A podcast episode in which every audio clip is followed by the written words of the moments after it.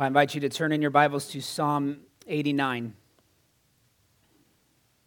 Psalm eighty-nine, we continue our series this Advent season, looking at various psalms that reflect upon some of the themes that we're familiar with at this time.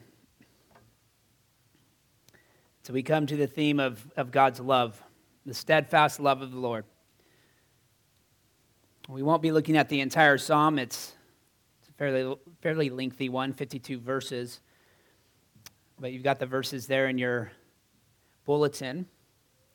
And as you're turning there, this quote came to mind from Benjamin Franklin, a letter that he wrote in seventeen eighty-nine. He said, "Our new Constitution is now established and has an appearance that promises permanency. But in this world, nothing can be said to be certain except death and taxes." You've heard that, I'm sure. Nothing is certain except death and taxes. It comes from Benjamin Franklin's letter there. Um, and, of course, he's a, being a bit facetious there. He's being cynical, as, as we can become oftentimes, as, as is typical, actually, of those involved in politics and philosophy and science, as Benjamin Franklin was. But despite the limited number of certainties Franklin possessed, we certainly ought to strive to be more confident, right? To have more confidence. If we take our cues from Scripture, we find that we can be confident in a great number of things, right? Especially confident in God and in what He says, in who God is and what He says. So last week we looked at Psalm one twenty-six and we talked about the enjoyment of God's blessings, and specifically His call for us to relive and reclaim the joy of our salvation.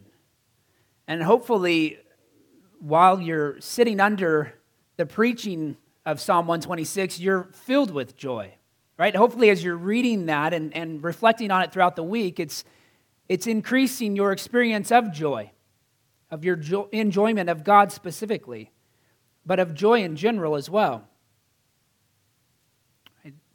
That's how the Psalms work their way into our hearts. First, we understand the content of what they're saying, and then we're able to relate to them on, a, on an emotional level. We're able to, to compare ourselves with the original author and the original audience, to understand what their context was of emotions. Psalm eighty-nine expresses a, a sincere tension between the promises of God and the experiences of the original audience, which, which seem to, to contradict those promises. Right, and so there's there can be this intellectual understanding of the promises of God that is out of accord with the experience of those promises. Like we can we can know the gospel and not know the gospel. We, we can know what it says, we can know how to articulate it, but we cannot believe it. We cannot rest in it. We can know about God and not trust Him. It's our tendency to doubt the things that we cannot see and to base all of our security upon our present circumstances, to to look at what we're going through and to be filled with a hopelessness, right? To be filled with cynicism. This psalm is another call to, to trust in God despite our circumstances. It teaches us to, to hope for success when everything seems to be pointing towards certain failure. To trust that God is at work, even when we can't see Him. So the tension resolves in this psalm. It, it ultimately resolves in the New Testament. But even after the New Testament, our faith can still be just as fickle at times as the Old Testament saints, can't it? Don't we go through the same kinds of doubts and failures and frustrations, concerns about the future, worries as we wait for Christ's return. We still focus so much upon our frustrations that the promises of God lose their power. We, we lean on our own understanding and we lose all trust, right? We do the opposite of what Proverbs three five tells us, to trust in the Lord with all your heart and lean not on your own understanding. And so in a sentence, this psalm teaches that we can be confident in the word of God because of the character of God. We can be confident in what he says because of who he is. And specifically, we can be confident in the promises of God because of the steadfast love of God.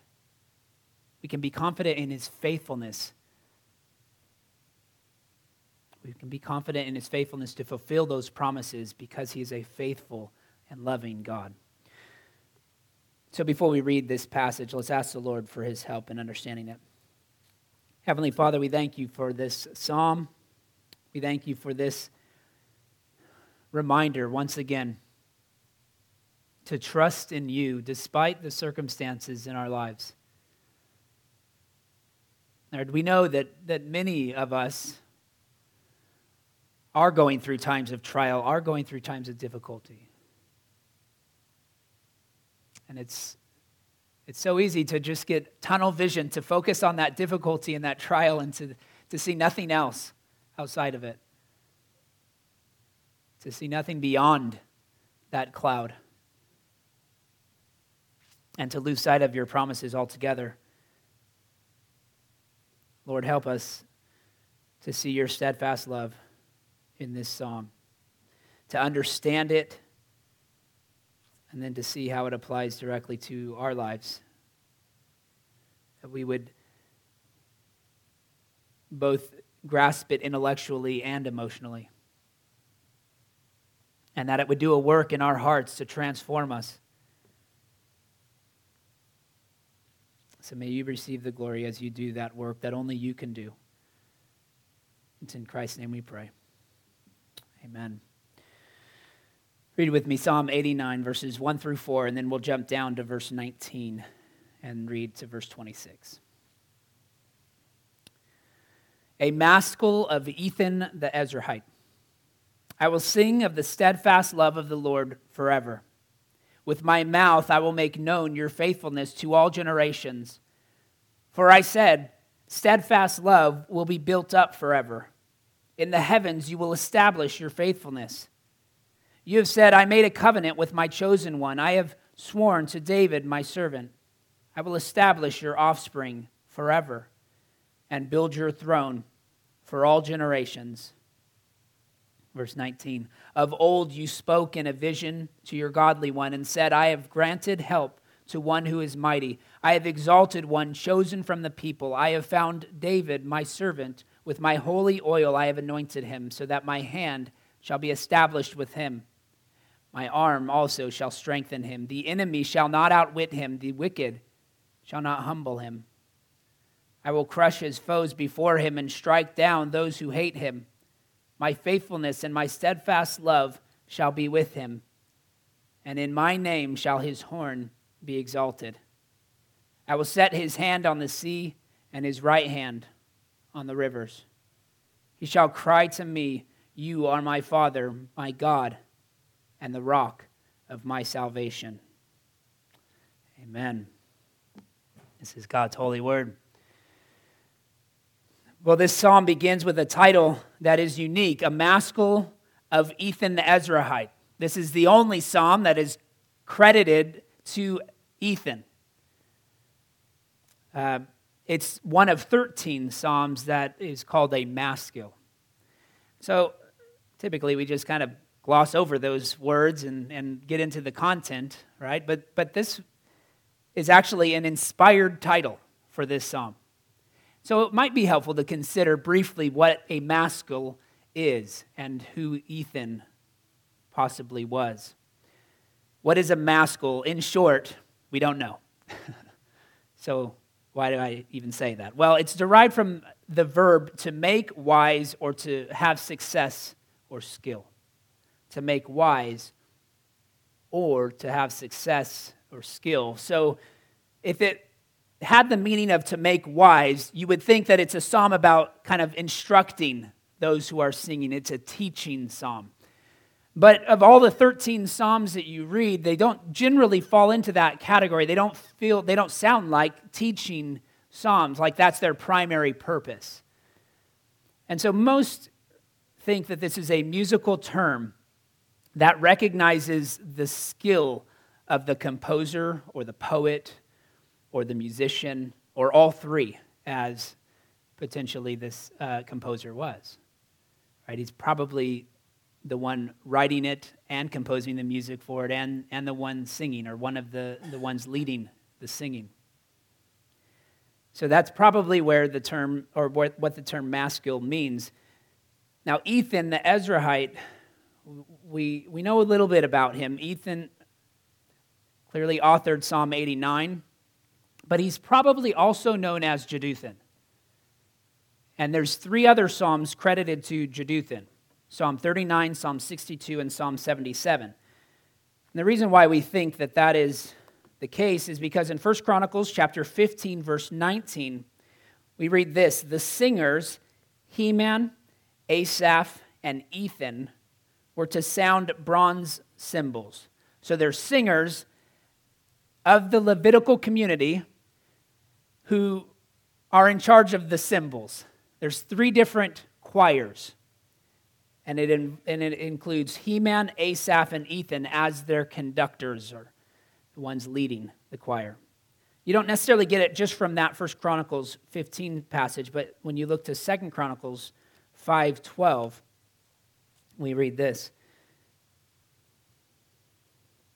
and all the Levitical singers, Asaph, Heman, and Jeduthun. The only difference there is Jeduthun and Ethan. Asaph, Heman, and Jeduthun, their sons and kinsmen, arrayed in fine linen with cymbals, harps, and lyres, stood east of the altar with one hundred twenty priests who were trumpeters. So that you have this Levitical community is all divided up by into sections, singers with different responsibilities, and Ethan, also known as Jeduthun, if we put these two texts together, would have been the leader of one of those choirs. And as we read Psalm eighty-nine, it's it's common to understand this as having been written uh, during the exile. But Ethan slash Jeduthun would have lived during Solomon's reign, several centuries, two centuries before the exile. But if we understand him as being the leader of the choir, What we would, what we, the conclusion we would come to is that this was written by that choir, right? This is a, a psalm that's composed by the choir that was founded by Ethan the Ezrahite. All right, he's also recognized as one who was wise in First Kings chapter four, verse thirty-one. All right, so there's kind of the, the context of this psalm. That's the, the title. Let's get into the, the first section here, verses one through four, and consider the promise of steadfast love. So if you're following along in your outline, the blank here is promise. It's the promise of steadfast love. He opens with verses one and two, two activities that we will enjoy or engage in forever. One is to sing of God's steadfast love, and two is to declare his faithfulness. I will sing of the steadfast love of the Lord forever. With my mouth I will make known your faithfulness to all generations. Generation after generation will declare God's faithfulness, and we will sing of his steadfast love forever.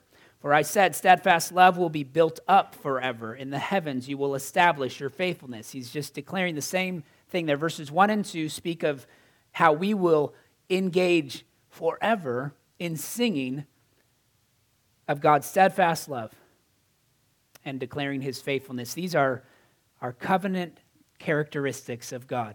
They're characteristics of a covenant-making and a covenant-keeping God. They go before him, as he says in verse fourteen, which we, we didn't read. But it says, righteousness and justice are the foundation of your throne. Steadfast love and faithfulness go before you. They are defining foundational characteristics of God. And because God is always loving and always faithful, we will sing and declare his praises forever. So confidence in God's character, confidence in who God is, how he's revealed himself in his word, carries us through times of trial and despair. Reflecting upon the attributes of God inevitably will have an impact upon our emotions. Right? It will bring a sense of, of rest. It will bring a sense of confidence. It's not a name it and claim it theology. Right? You want confidence? Just, just name it, claim it to be yours. That's, that's all you got to do. No, this is a knowing God and becoming like him theology. When you have a confidence in the steadfast love and faithfulness of God, it's going to have an impact upon your own love and faithfulness, your own integrity, and your sacrificial service of others. And so he goes from there to verses three through four, reflecting upon two forever promises. So two activities that we will enjoy forever, his steadfast singing of his steadfast love and declaring his faithfulness to all generations. Now he goes into two promises that will endure forever. You have said, I made a covenant with my chosen one. I have sworn to David, my servant. I will establish your offspring forever and build your throne for all generations. Very similar language there, speaking of the steadfast love and faithfulness, but now related directly to two promises that were given to David. In fact, you can go all the way back to Abraham to see the origin of these promises. But, but the psalmist here is focusing on the language that was given to David, that he would have offspring forever, and he would be, and that God would build his throne for all generations. So these promises, they do receive their initial and partial fulfillment under the reign of David. But of course, if they're a forever promise, then it will go beyond David and his lifetime. This is now two centuries later. The fullness of their uh, promise or their fulfillment is not established until David's greater son comes, right? King Jesus. And at this point, the people of God are, are in exile. David's throne has been destroyed. They don't even know, the, the offspring's been scattered everywhere. They have, have no idea of how, how to keep track of the fulfillment of these promises at this point.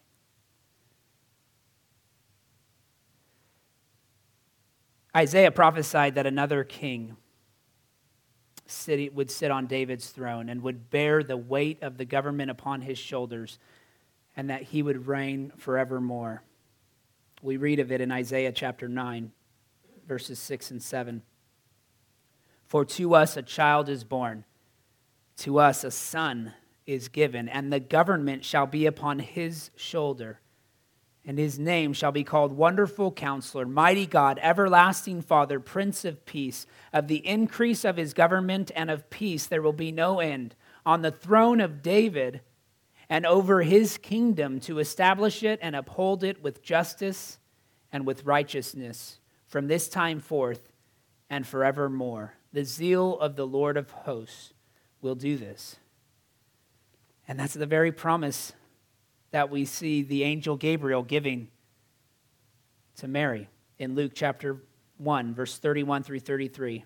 And behold, you will conceive in your womb and bear a son, and you shall call his name Jesus. And he will be he will be great and will be called the Son of the Most High, and the Lord God will give to him the throne of his father David.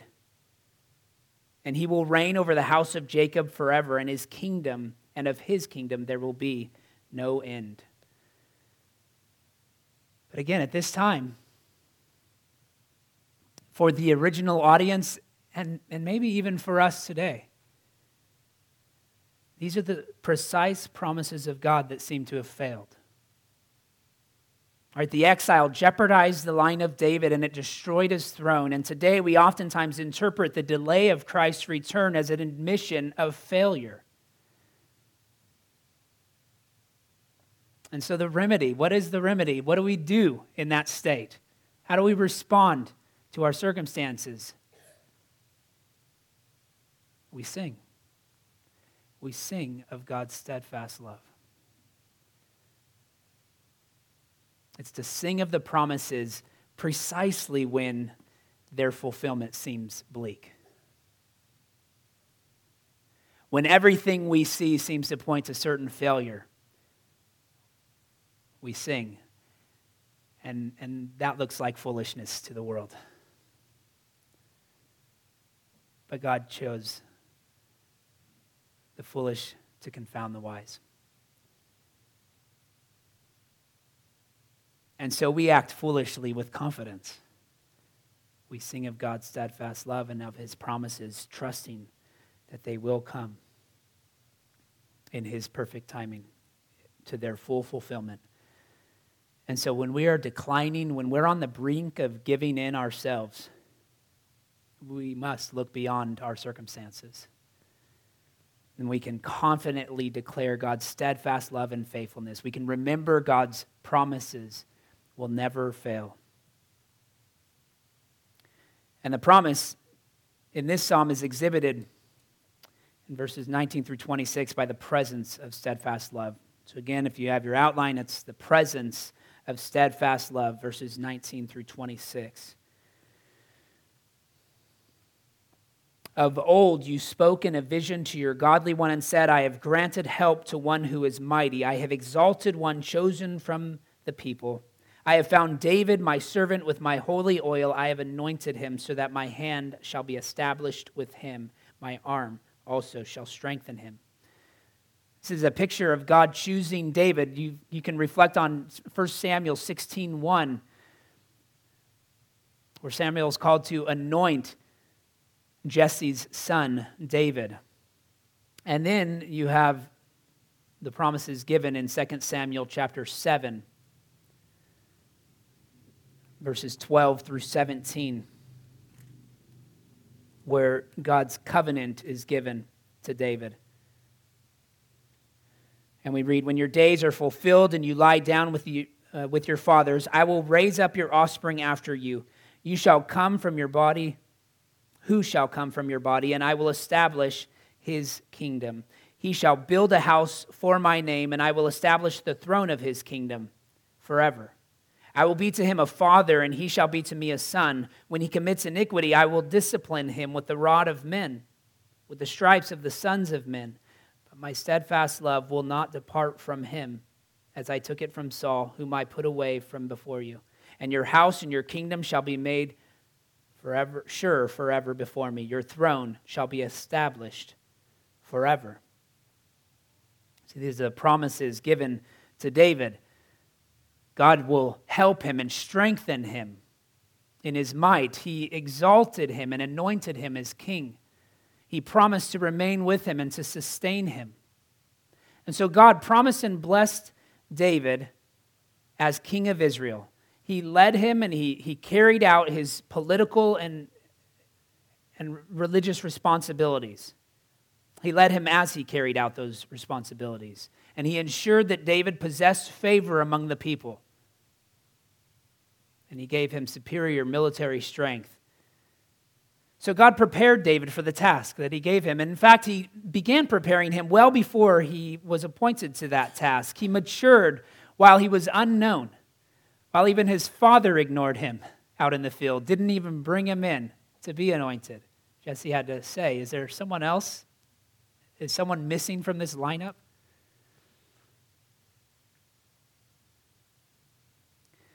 And so God prepared David as a young shepherd. He's being equipped for the task of a king. Jesus matured prior to his earthly ministry as well. Shockingly, maybe, we read in Luke chapter two, verse fifty-two, Jesus increased in wisdom and in stature and in favor with God and man. He was being prepared for his earthly ministry.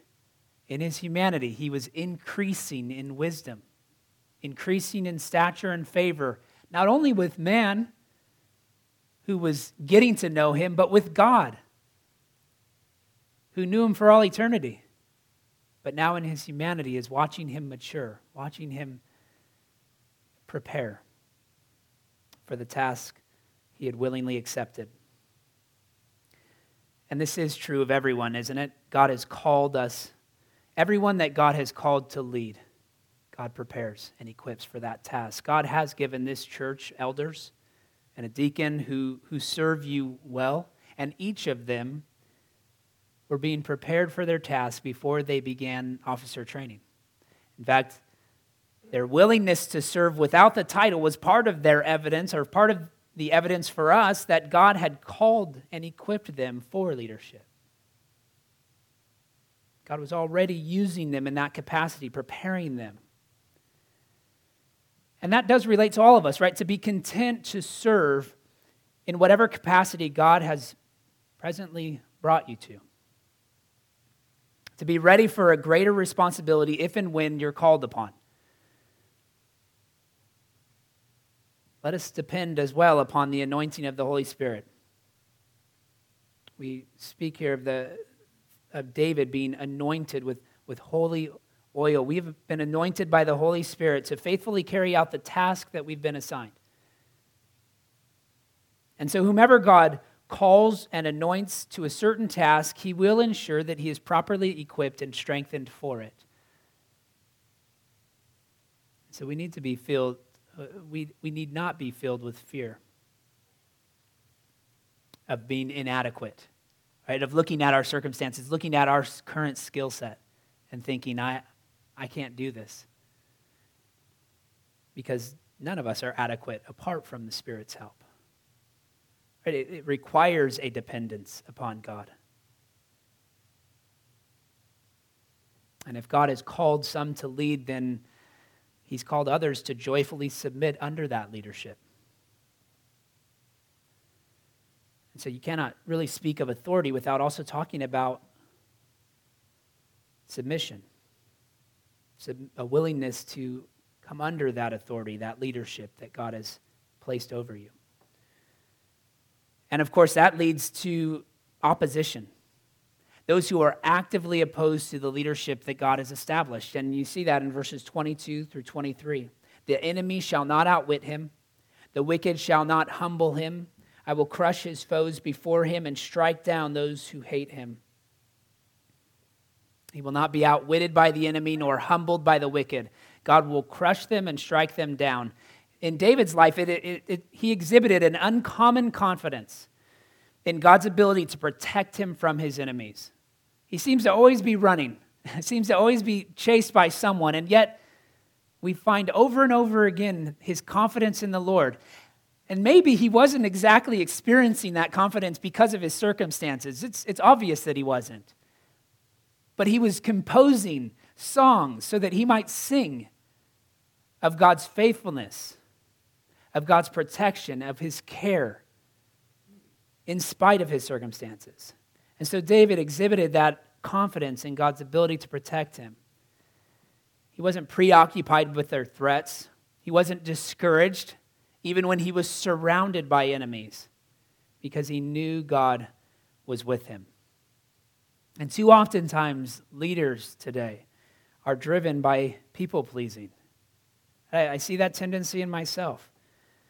To compromise standards and passions in order to address every complaint that's raised against them. But complaints oftentimes come from an ungodly source, as we see here, the enemies of God. I'm not saying every complaint comes from the mouth of a A wicked enemy. But oftentimes it does come from an unhealthy place. And if God has promised to deal with our enemies, we should feel the freedom to relinquish the need to appease them ourselves. To spend all our time worried about what others think. To fear their reaction.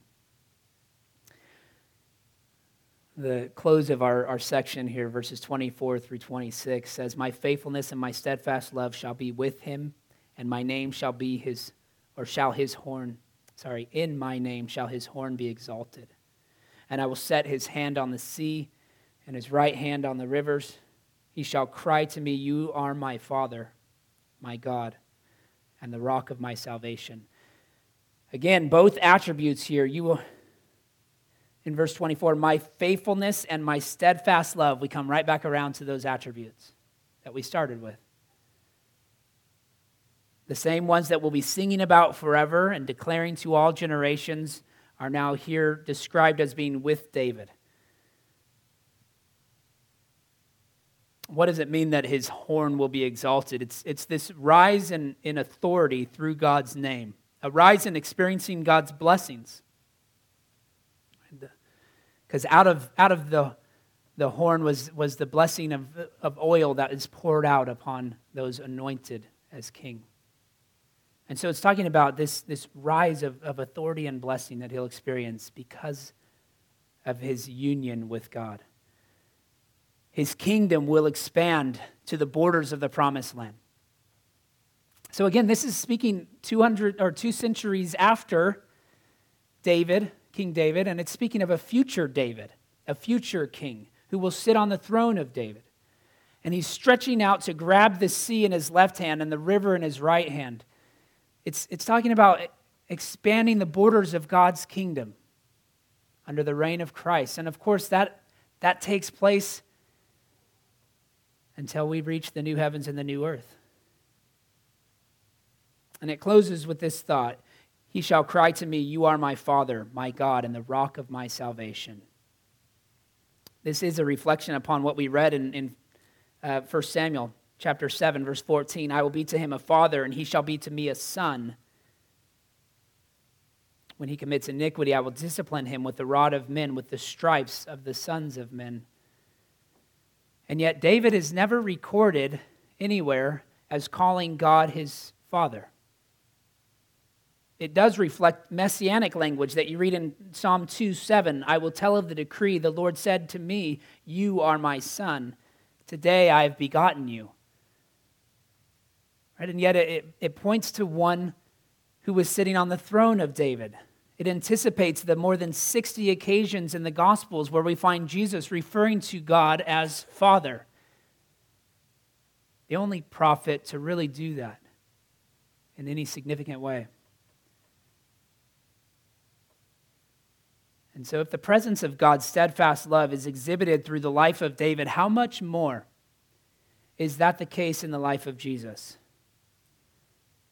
And I do encourage you, again, to pick up a, a copy of, of Love Came Down at Christmas by Sinclair Ferguson. It's an Advent devotional on, on Christ's embodiment of the love that's described in First Corinthians thirteen, that you can look at the definition of love from that chapter, and you're reading a description of Jesus Christ.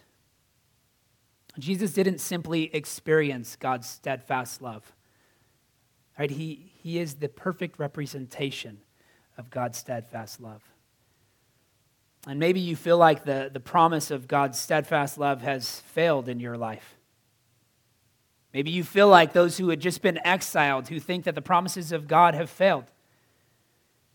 Maybe you question God's love for you. If you think that your sin has, has cut you off from experiencing God's love, there is a sense in which you're right. Sin does separate mankind from a perfectly holy God. And it doesn't make sense that you should have access to him. You should feel a sense of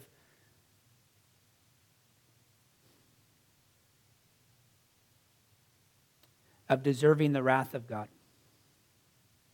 But that's what makes the love of God so precious. Right? Because his love is most clearly seen in the way that he bridges that separation between fallen humanity and his holiness. John three sixteen, for God so loved the world that he gave his only son, that whoever believes in him shall not perish but have eternal life. So God, from the depths of his own love, gave his only son to the world. And when every earthly circumstance was pointing towards certain failure as Jesus hung on the cross, Jesus was propitiating the wrath of his Father. He was bearing the wrath of God. He was satisfying God's justice in our place. And he was doing it on behalf of everyone who believes in him.